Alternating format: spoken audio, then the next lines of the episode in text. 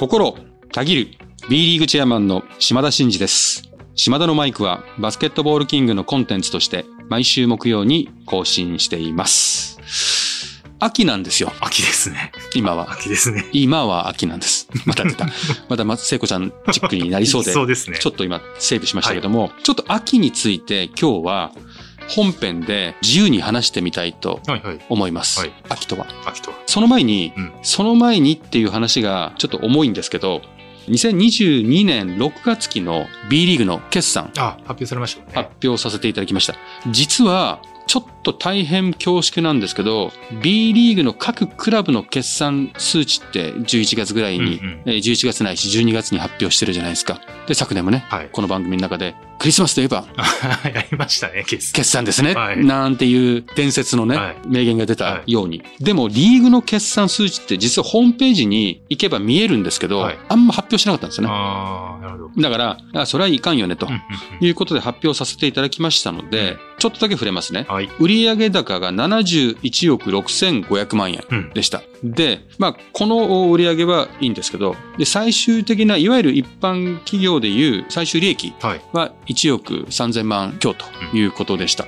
で、実は、もともとこれ昨シーズンなので、1月からそのオミクロンのね、はい影響で多くの試合が中止になったことによって、クラブの、いわゆる工業の損失補填であったりとか、クラブ支援金であったりとか、いわゆるいろんなサポートをしてたということ。あとは、当然試合が突然中止になるじゃないですか。うん映像制作とかもうスタンバってるわけですよ。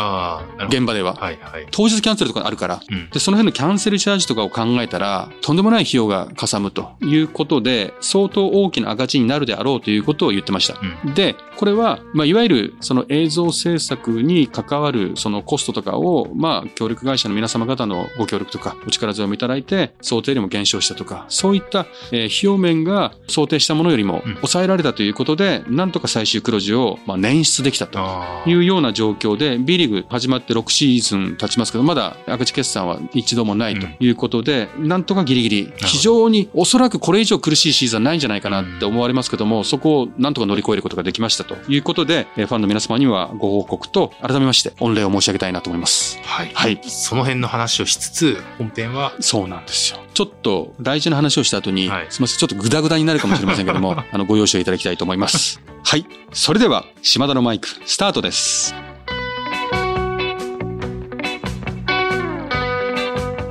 島田のマイク。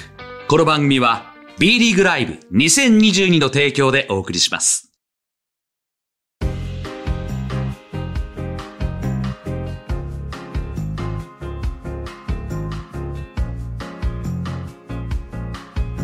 はい。ということで、本編では秋をっていう話だったんですけど、秋に。そうですね、秋。秋。秋って好きなんですよ、私。毎毎年言ってると思いますけど、大好きなんですよ。一番好きです。結構力入りましたけど。一番好き。春も好きなんですよ。うんうんうんでも、どっちですかって答えなければいけないんであれば、秋ですね。ああ、それどの辺ですか、理由というか。結構私ね、多分ロマンチストだと思うんですよねうん。自分で言う人はあんまりいないと思いますけど。今 力強く言いましたけどね。秋ってなんか切ないじゃないですか。はいはいはい。なんか、わかります？わかりますこう、枯葉が散ったりとか、うんうんな、なんか切ないじゃないですか。うん冬冬に向かってていくだんだんこう寒くなって、枯葉がうん舞い散るというか、うんまあそういうのを見ているとね、まあなんか儚さというか、はいはい切なさというかはいはい、そんな気分に。そういうとこはやっぱかき立てられるんですね。ロマンチストとしては。そうですね。もうそこら辺はもう何でしょう。勝手にですよ。うんあんまり人には見せないですけどね。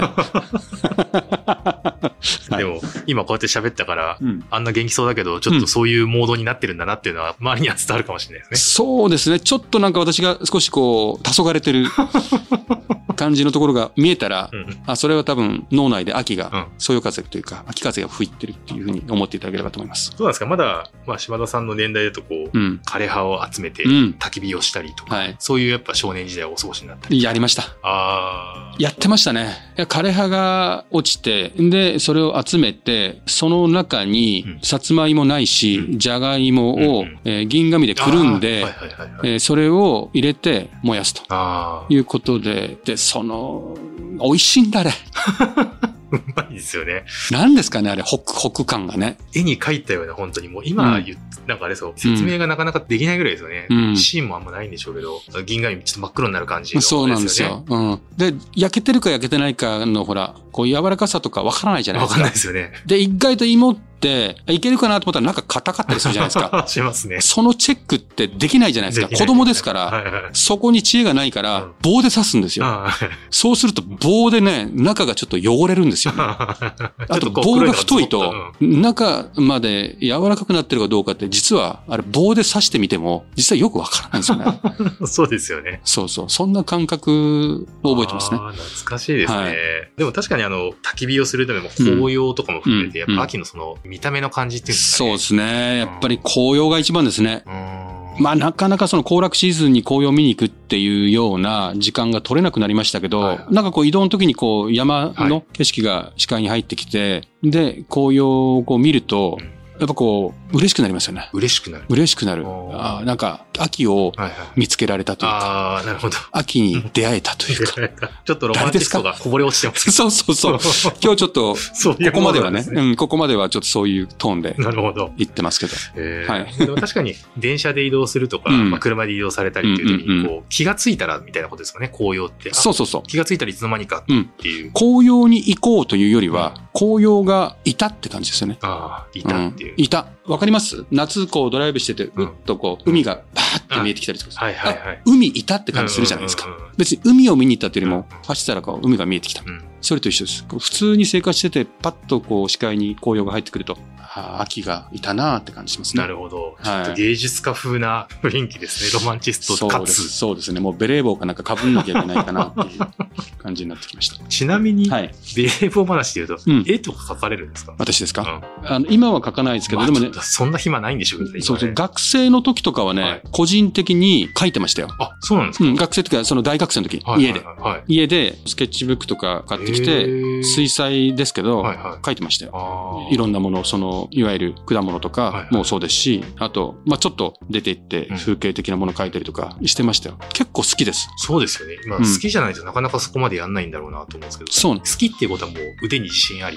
で、自信があるかどうかわからないですけど、じゃあ結構根気がいることって好きなんですよ。ああ、でもそうか。無になって何かをこうやり続けていくとかって結構好きで、はいはい。子供の頃も実はもう絵好きでしたし、得意でしたし、まあちょっとした村のね、うん村のですよ。ちょっとした村のね、ちょっとした村のね、はいゾンビ店。ゾンビ店。村の美術展、略してゾンビあ、なるほど、店って言うんですよ。ゾンビ店。はい。そこで3連覇してますから、私。あ、3連覇？3連覇。3連覇って何の連覇なのかよくわかんないです。特選とか金賞とか銀賞とか、はいはい。銅賞とかあるじゃないですか。はい一番上が特選なんですよ。はい特選を3年連続で取ったというのは、うん多分ないんですよ。あ、じゃあもう朝日村のピカソみたいなもんなんですね。それはちょっと言い過ぎじゃないですか。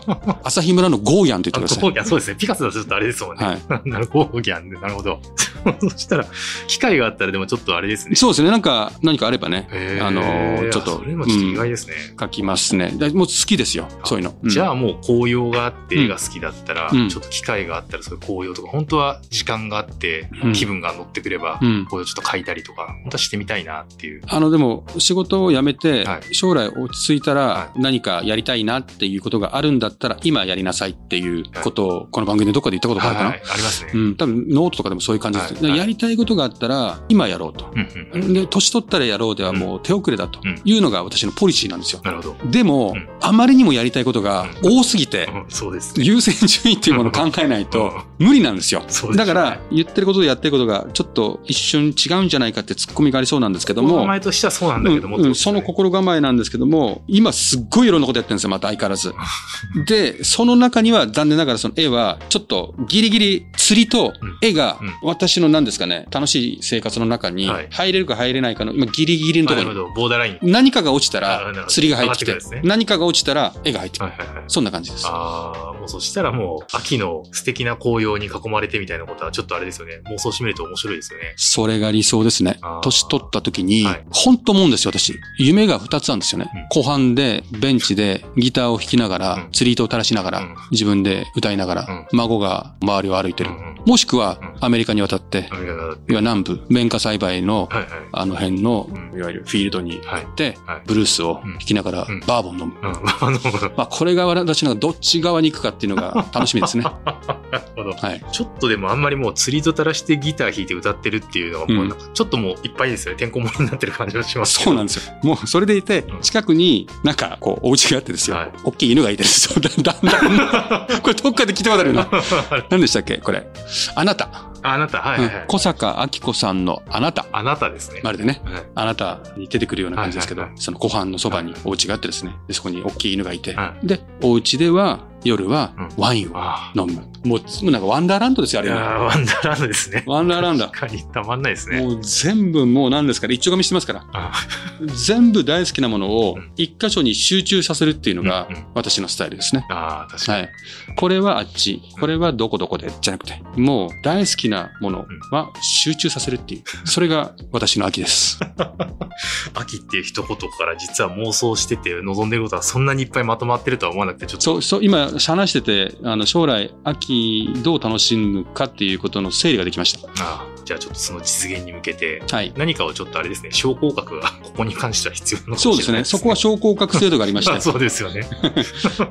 今ちょっとこう、うんいろんなのがまた加わってきてですね、今いっぱいいっぱいなんで、うんクラブ数ならぬ私の趣味数がうんちょっと増加傾向になってきてるんで、降格制度が出てくるかもしれないです。なるほど。はい。またちょっとじゃあ来年の秋にはその順位がどうなってるのか、そうですねまたちょっ。と一回なんか、今やってることの順位とか出してみてもいいかもしれないですそうですね。ちょっと一回じゃあ番組で。それをどうやったらこなすんだっていう 時間の使い方までね、そうですねどっ。かで披露させてもらえればなと思います。はい。ということで、秋でした。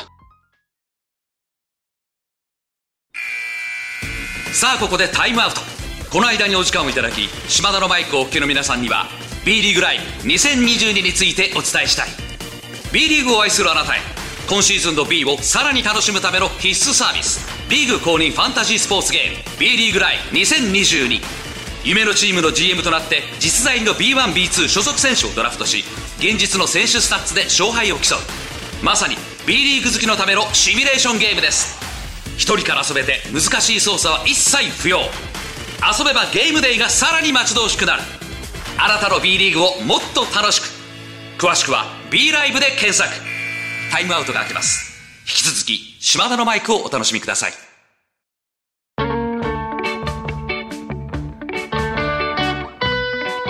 島田のマイクこの番組は B リーグライブ2022の提供でお送りしましたはい、えーそろそろエンディングの時間です。島田のマイクでは、リスナーのあなたからのメッセージを受け付け中です。私への質問、企画のリクエスト、悩み相談、暗算祈願、何でも構いません。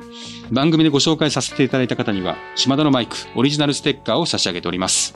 宛先は概要欄に載せております。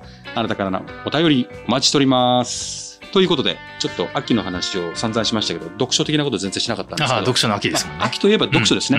うんで、ちょっとこの番組をお聞きいただいているリスナーの皆様に課題図書というかほう、秋にぜひ読んでねっていう本をご紹介したいと思います。これはタイトル、日々努力。うん川崎ブレイブサンダースの篠山隆星選手の書かれた本ですね。ね。これ、ちょっと見て。あ、サイン入り。篠山選手からサイン入れで検本してもらったんですよ。ああ、なるほ私、検本に弱いんでね。ど。確かに。あの、言ってくれれば自分で買いますけど、うんうんうんその存在を知らないで先に来ちゃうっっていうパターンだと、それ。れきっかけで見るんですけど、面白かったですよ。へえ。篠山選手って、すごいこう、人気あるじゃないですか。はいで、明るいし、うんまあ選手としても素晴らしいしね、キャプテン心もあるし、すごく皆さんの思われてるイメージあると思うんですけど、まあ実際、まあそれに近しい部分はあるかなと思いつつ、うんうでも意外とこう、自分を見つめてるというか、自己分析してるというか、はいはい本当よく考えてる。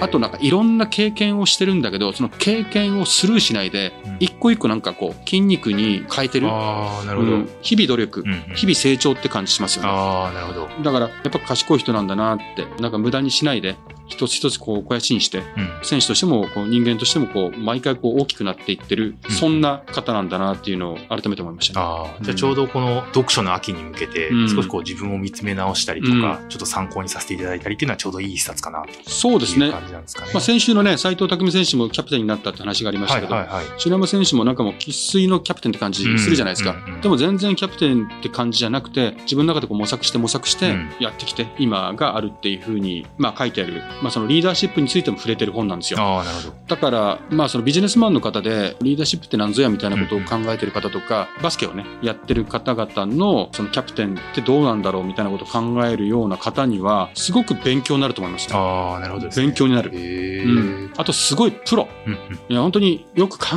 えてるし、バスケット界に対する提言みたいなのもしてますよ。ああ、なるほど。うんでもそれはすごく正しい提言だと思ったしねうん。うん先輩とか仲間とかに恵まれて、そう恵まれてるとか、まあこういう人だから恵まれるんでしょうけど、うんそういう人たちの関係を大事にしてうん、常にこうポジティブに未来を見てるし、あと家族を大事にしてますね。うん。家族をこんなに出すってすごいなって。まあ、篠山選手ならではじゃないですか。まあ、人気商売じゃないですかう。んうん。それもちゃんと出すもんねう。ん。もう嘘偽りない方ですよね。なるほど。うん。ぜひね、はい。成功も悔しさも次につなげないと意味がないと、元日本代表キャプテンがこれまでのバスケ人生を綴った初の自叙伝とあいうことで書いてありますんで、あ。はい。読んでいただいて、読むとますますん篠山選手が好きになると思いますんでな、るほど。はい、ぜひ読んでください。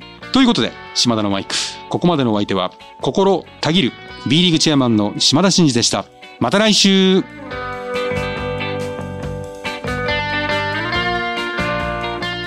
お聞きいただいたコンテンツは、制作、バスケットボールキング、制作協力、B リーグ、配信、日本放送でお届けしました。